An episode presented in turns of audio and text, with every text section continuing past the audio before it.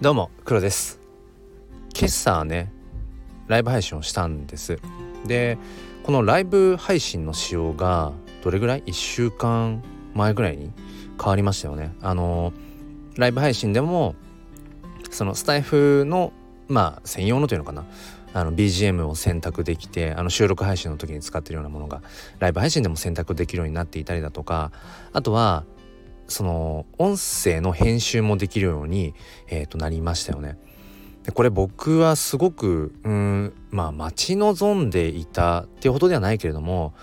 ライブ配信のその音声もなんかねそのカットしたりとかうんできたらいいなっていうのは、まあ、ずっと、まあ、去年から、うん、思っていました去年っていうのはまあ自分がスタイフを始めてねうんまあそろそろ1年になるんですけれどもそれはねまあ思っていました。うん、っていうのも、まあ、考え方にもよるかな。ライブ配信っていうものにどういう価値や意味をその自分が、うん、置いているかっていうところにもよるんだけれどもうん僕はやっぱライブ配信の価値としてはまあ2つの側面があるかなって思っていて一つとしてはあ1つ目はやっぱりそのいわゆる自分が話したいと思っているテーマとかからこそれることもあるかもしれないけれどもやっぱりその場でねリアルタイムでコメントを読ませていただいてそこから話を広げたりだとかまあ話題を取り上げていけば当然もともと話そうと思っていたテーマと少しずれる場合もあるしでもそれがかえってそのうんトークテーマに深みとか広がりを生むことも多分にあるし、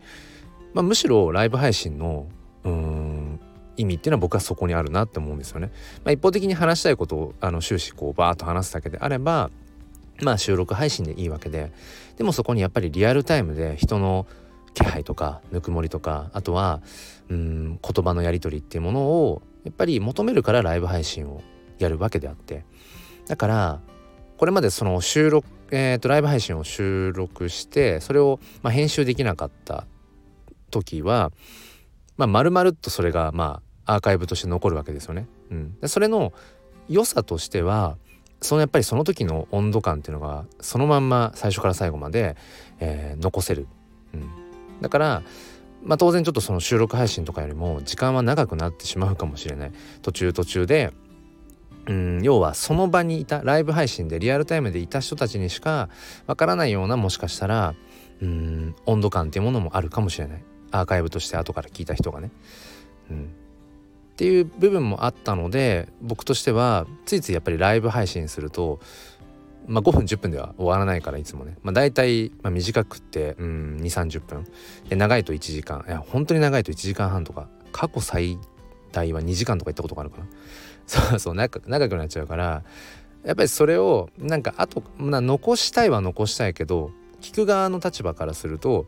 なかなかやっぱりそれをうん聞こうっていうふうにはなりづらいかな僕は。うんそうそうなんだけれども、うん、そうだからそこの部分で考えるとやっぱり編集をして、まあ、カットできるようになったりとかうんまあ基本的に継ぎはぎっていうよりもカットかなやるとしたら。うん、っていうところでじゃあその編集ができるようになって何がいいかっていうと今朝初めてそのライブ配信をえー、と編集して半分以上カットしたかな、うん、したんですけれどもそれで今回思ったこととしては何だろうな。結果的にはありだなって 思いました。うん、あの丸々残してそのライブ感をそのまま残すのであればまあ全く編集をしなければいいんだけれども今回したのはそのライブ配信をしていく中でやっぱり盛り上がりっていくつか生まれるんですよね。うん、その場でえっ、ー、とやっぱり遊びに来てくださった方のコメントからまたより話が深まっていったりだとか一方的に収録配信の時みたいにそう一方的にそのこういうことを話そうオチはこういうふうにしようって思っていたことを話す時はもうそれそれを超える上回る何かっていうのはなかなか生まれづらいんだけれどもライブ配信の時ってやっぱり他者がいるので、うん、他者の価値観とかえー、自分の中からは出てこないような言葉とかがやっぱりその場で生まれたりするんですよね。まあ、それこそまさにそのリアルタイムでの対話、